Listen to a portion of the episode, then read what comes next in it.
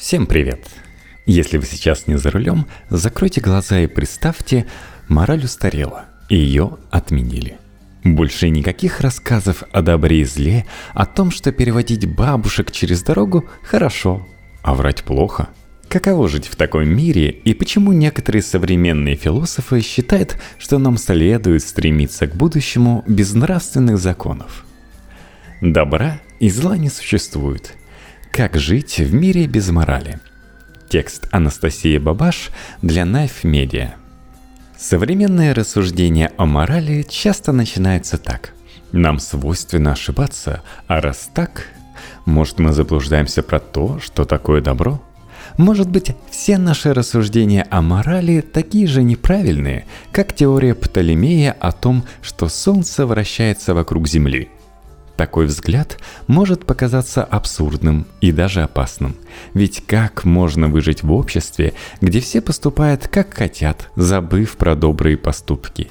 Но философы любят думать о том, что кажется невозможным, и сомневаться в очевидном, так что давайте представим мир без морали.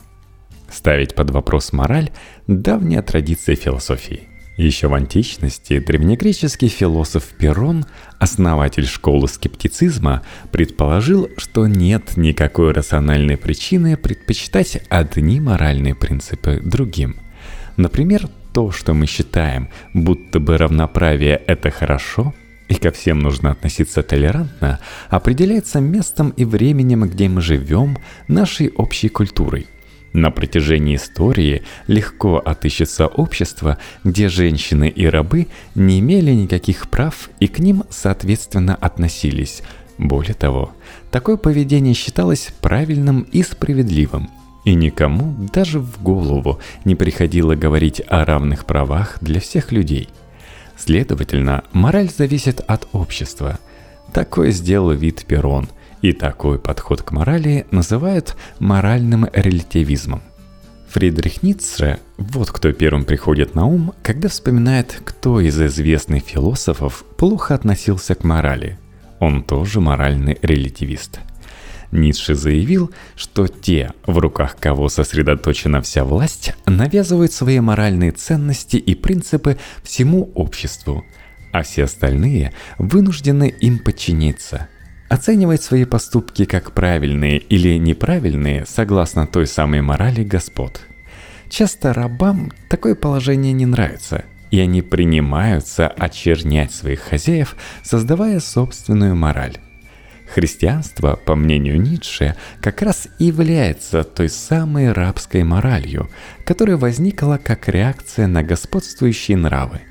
Поэтому философ критиковал современное ему общество, которое по большей части руководствовалось христианской этикой и предлагал от нее отказаться, так как она только вредит и мешает людям развиваться. Если обобщить, моральный релятивизм утверждает, что нет одной единственной правильной моральной теории, верной для всех культур на протяжении веков – Наши нравы меняются со временем и зависят от общества, в котором мы живем, и это нормально. Не стоит отказываться от морали вообще, но стоит помнить, что нет абсолютных ценностей.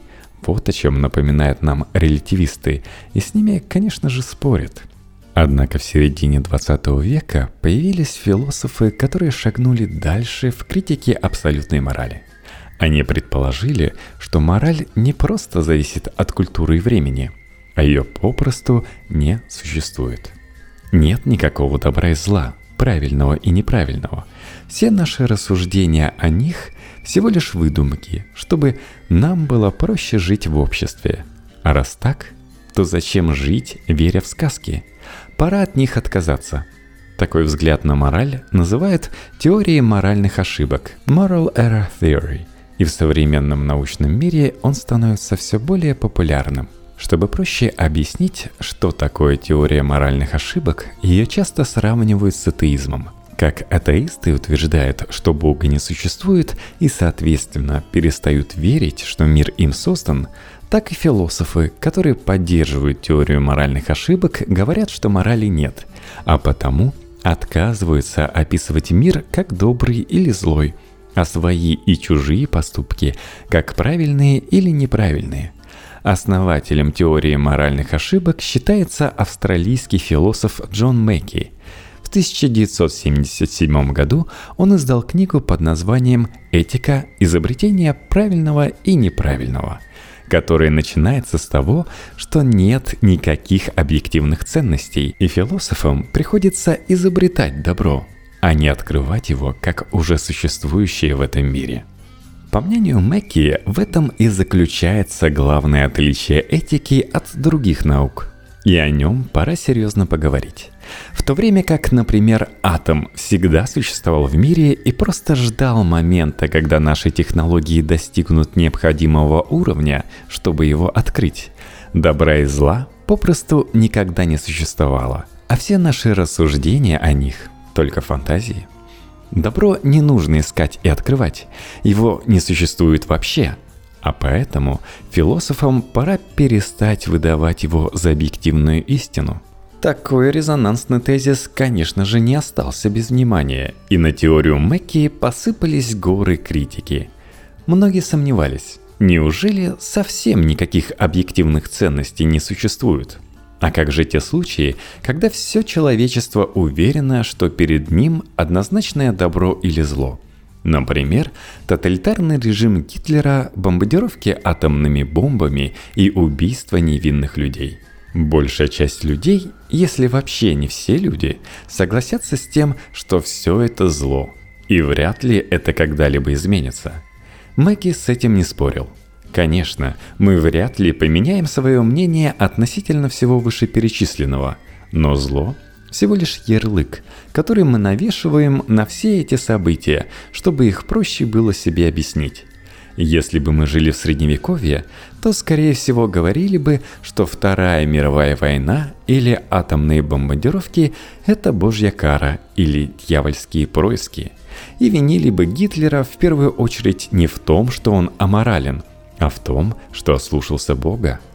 Человеческий мозг всегда ищет легкие и простые пути для того, чтобы что-то объяснить и систематизировать. И сейчас ученые все внимательнее изучают когнитивные искажения. Что если мораль тоже своего рода когнитивное искажение?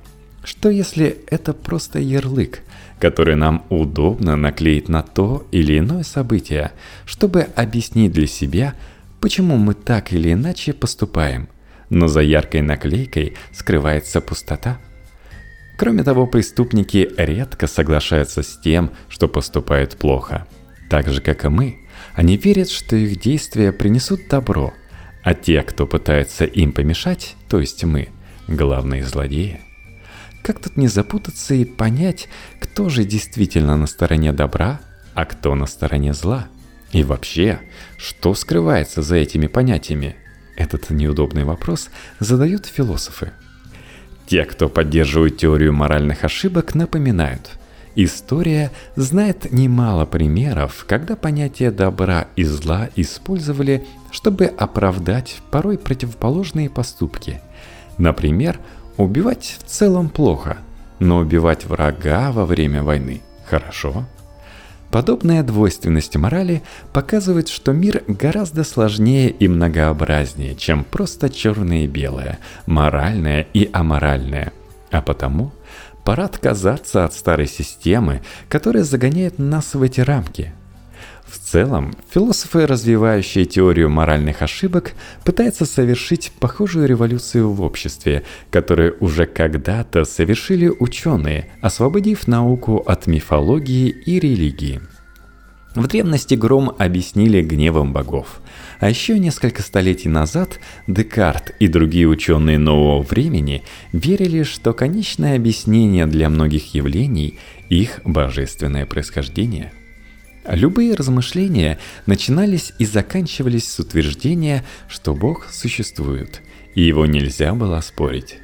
Когда же философы и ученые стали в этом сомневаться, наука шагнула вперед и нашла другие объяснения многим феноменам, которым раньше приписывались только сверхъестественные причины. Может, теперь настало время перестать прикрываться моралью и поискать другую мотивацию для наших поступков – Давайте предположим, что теория моральных ошибок верна. Мораль и правда яркая обертка, за которой нет никакого объективного добра и зла. Мы и вправду их выдумали, и на протяжении тысячелетий рассказывали сказки про мораль. Что делать дальше? Как отказаться от сказок? Чем руководствоваться? Что придет на смену морали? Все эти вопросы – главная тема для споров всех тех философов, которые поддерживают теорию моральных ошибок.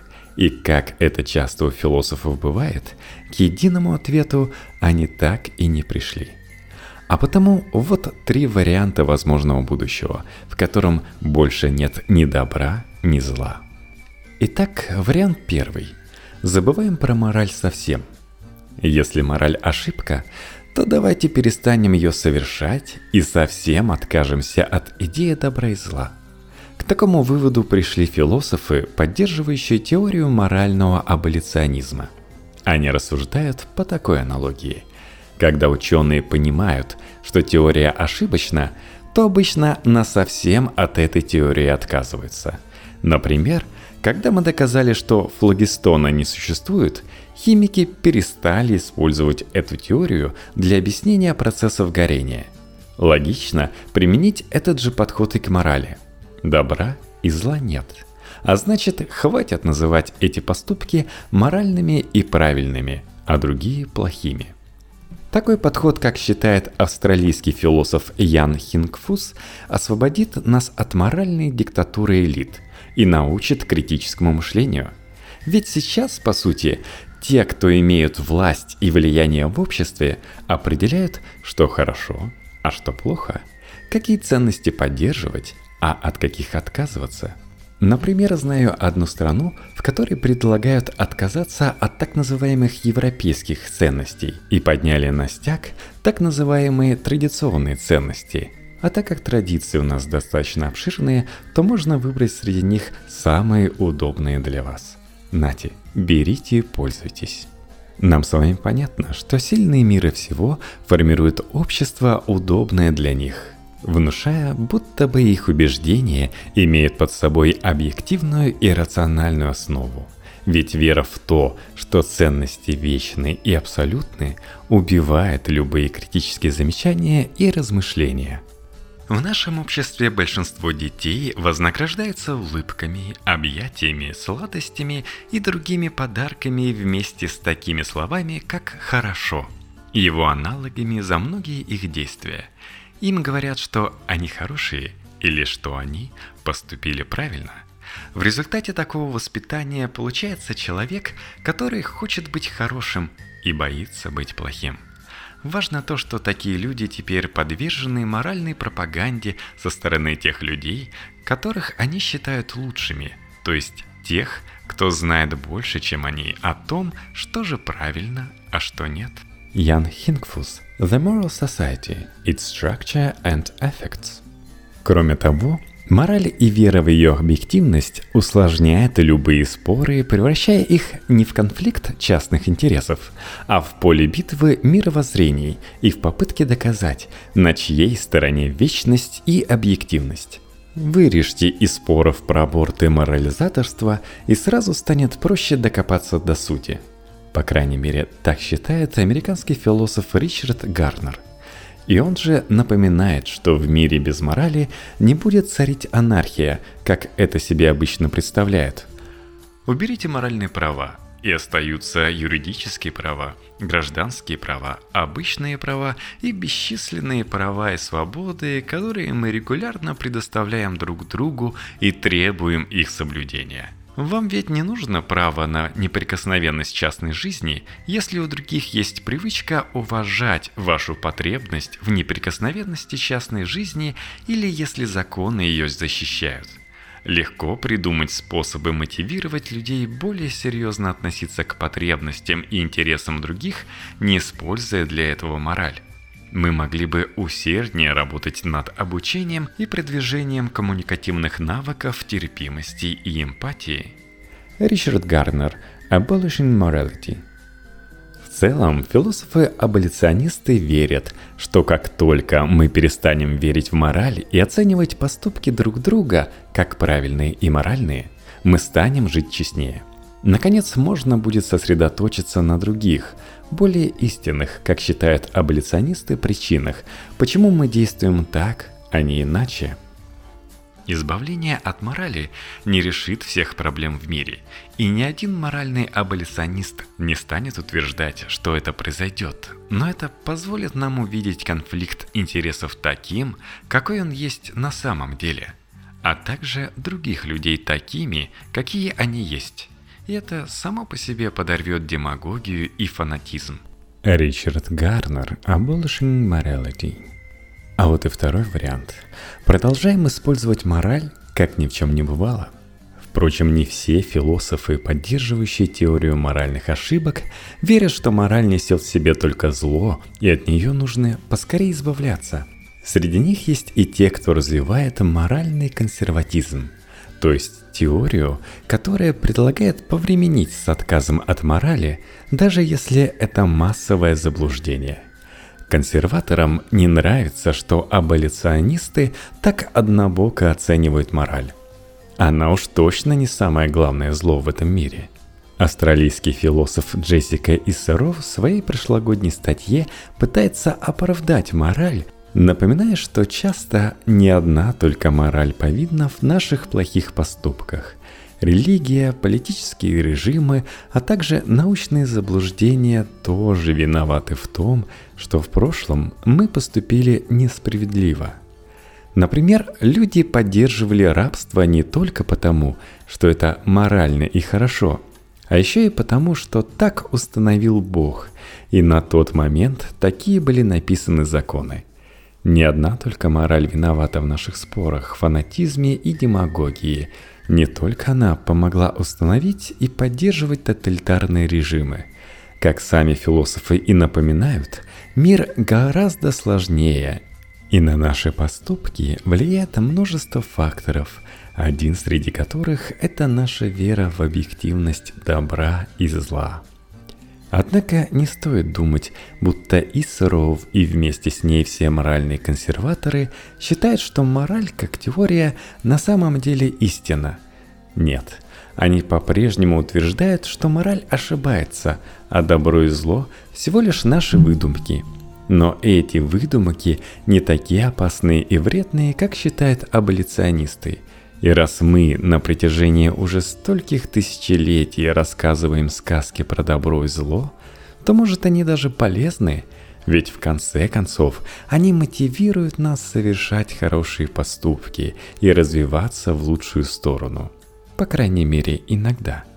Кроме того, консерваторы напоминают, что отказаться от морали будет не так-то и просто – мы постоянно употребляем такие слова, как «хорошо», «правильно» и «справедливо». И даже если объективно нет никакого добра, как по-другому оценить свои и чужие действия как желанные и социально одобряемые? Поэтому консерваторы предлагают не придавать широкой огласке то, что обсуждают философы – Пускай теория моральных ошибок так и останется уделом ученых, которые, несомненно, будут знать про истинное положение дел. Мораль всего лишь наша выдумка. Но общество продолжит жить так, будто добро все-таки есть, ведь нам так привычнее. Да и должна же быть хоть какая-то надежда. Последний вариант. Нетрудно сосчитать, что третий. Не забываем про мораль но обращаемся с ней как с выдумкой.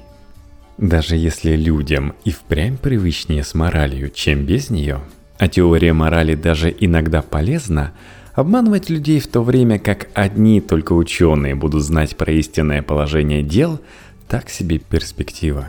По крайней мере, так думают те философы, которые поддерживают теорию морального фикционализма – Именно они сравнивают моральный консерватизм с оруэлловской эпистемологией. Ведь в таком случае только малая часть общества, в данном случае философы, будет знать об истинном положении вещей и таким образом манипулировать остальными людьми, чтобы от них это скрыть. Так как моральные суждения, как мы сейчас предполагаем, являются ложными, дальнейшее их использование будет конфликтовать с реальностью. А потому, для того, чтобы все-таки сохранить мораль, нам придется обманывать, уклоняться и прибегать к софистике. Утверждение, что мораль правдива, в то время как она таковой не является, может привести к доксатической катастрофе, орловской эпистемологии и, возможно, нервному срыву. Ричард Джойс. Moral Fictionalism. How to have your cake and eat it too. Получается противоречие. С одной стороны, теория морали ошибается, но с другой, мораль все еще может нам пригодиться. Это противоречие и пытаются разрешить моральные фикционалисты. Они предлагают рассказывать людям, что добро и зло всего лишь наши выдумки, но выдумки полезные, а потому стоит продолжить их использовать, просто относиться к ним соответствующе – Однако фикционалистам остается решить другую проблему. Если мораль всего лишь сказка, почему тогда мы должны исследовать? Наша вера в моральные принципы часто подкреплена знанием, пускай даже ошибочным, что за ними стоит объективная истина. Потому в сложной ситуации мы готовы пожертвовать личными интересами и вместо этого поступить морально и справедливо – даже если нам это невыгодно и тяжело. Если же мы все дружно будем знать, что нет никакого зла и добра, то мораль потеряет свою мотивирующую силу и лишится всех тех полезных качеств, про которые напоминают консерваторы. Впрочем, фикционалисты считают, что это не так.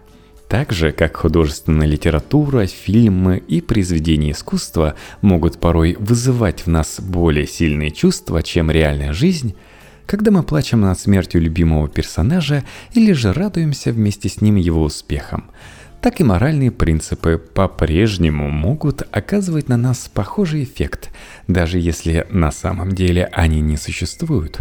Британско-австралийский философ Ричард Джойс да, сегодня просто вечер австралийской философии. Предлагает относиться к морали как к метафоре. Например, во времена Аристотеля люди верили, что любовь – это в буквальном смысле продукт сердечной активности, и фраза «я люблю тебя всем сердцем» воспринималась буквально. Сейчас же никому и в голову не приходит так полагать, а потому фактически мы врем, когда признаемся в любви, используя эту метафору. Наша любовь не находится буквально в сердце. Тем не менее, мы все прекрасно понимаем, что хотим сказать. И более того, предпочтем в разговорах о любви метафоры буквальным выражением. Джойс полагает, что то же самое применимо и к морали. Мы по-прежнему можем рассуждать про добро и зло, даже если знаем, что буквально их не существует – Однако по определенным причинам эти моральные метафоры лучше передают то, что мы хотим сказать. Короче говоря, мы уже умеем говорить и думать о ложных вещах для того, чтобы на самом деле сообщить правду. Теория моральных ошибок может показаться всего лишь разговором философов о каких-то слишком отдаленных и абстрактных вещах. В отличие от естественных наук, этика и философия вряд ли когда-нибудь точно установят, существует ли объективное добро. В конце концов, вечные вопросы философии тем и интересны, что о них можно рассуждать бесконечно. Однако теория моральных ошибок не бесполезна. Она напоминает нам о том, что нужно сомневаться даже в тех истинах, которые кажутся нам безошибочными и вечными – только так и возможен прогресс. Еще пару веков назад представить мир без религии было невозможно и страшно. Множество голосов твердило, что если мы лишимся религии и Бога, то все общество развалится. Но время показало, что это не так. Возможно, нас ждет то же самое с моралью. Отказавшись от нее или, по крайней мере, осознав, что добро и зло не так уж нерушимы и объективны, мы сможем честнее друг к другу относиться и проще встречать перемены. Вот в будущем и увидим. А пока теория моральных ошибок служит напоминанием, что не стоит обращаться с моралью абстрактно. Австрийский, не путать с австралийскими, философ Томас Пельцер, поддерживающий теорию моральных ошибок, заметил – по моему мнению, рассуждать о полезности морали в целом – сомнительное предприятие. Мораль вездесущая и многогранна – она включает в себя рассуждения о действиях, людях и состояниях. Она также касается таких разных вопросов, как забота, справедливость, свобода, авторитет и неприкосновенность. Моральные утверждения могут быть результатом быстрой автоматической реакции на происходящее вокруг, а могут быть результатом долгого и медленного размышления. Именно потому я считаю, что практическое применение теории моральных ошибок должно зависеть от конкретных примеров. Томас Пельцер «The Effects of Morality on Acting Against Climate Change» Пельцер предлагает миксовать возможные варианты нашего будущего без морали. В одних ситуациях выбирать аболиционизм и вообще отказываться от моральных суждений. В других – становиться на сторону консерваторов и вспоминать о полезных свойствах морали, мотивировать нас поступать правильно.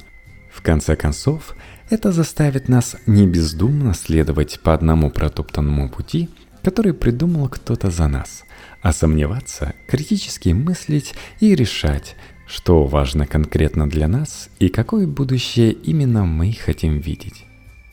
Я хочу видеть будущее, да, которое важно для меня, где вы ставите лайки, оставляете звездочки в iTunes и, конечно же, подписывайтесь на мой канал на Патреоне patreon.com slash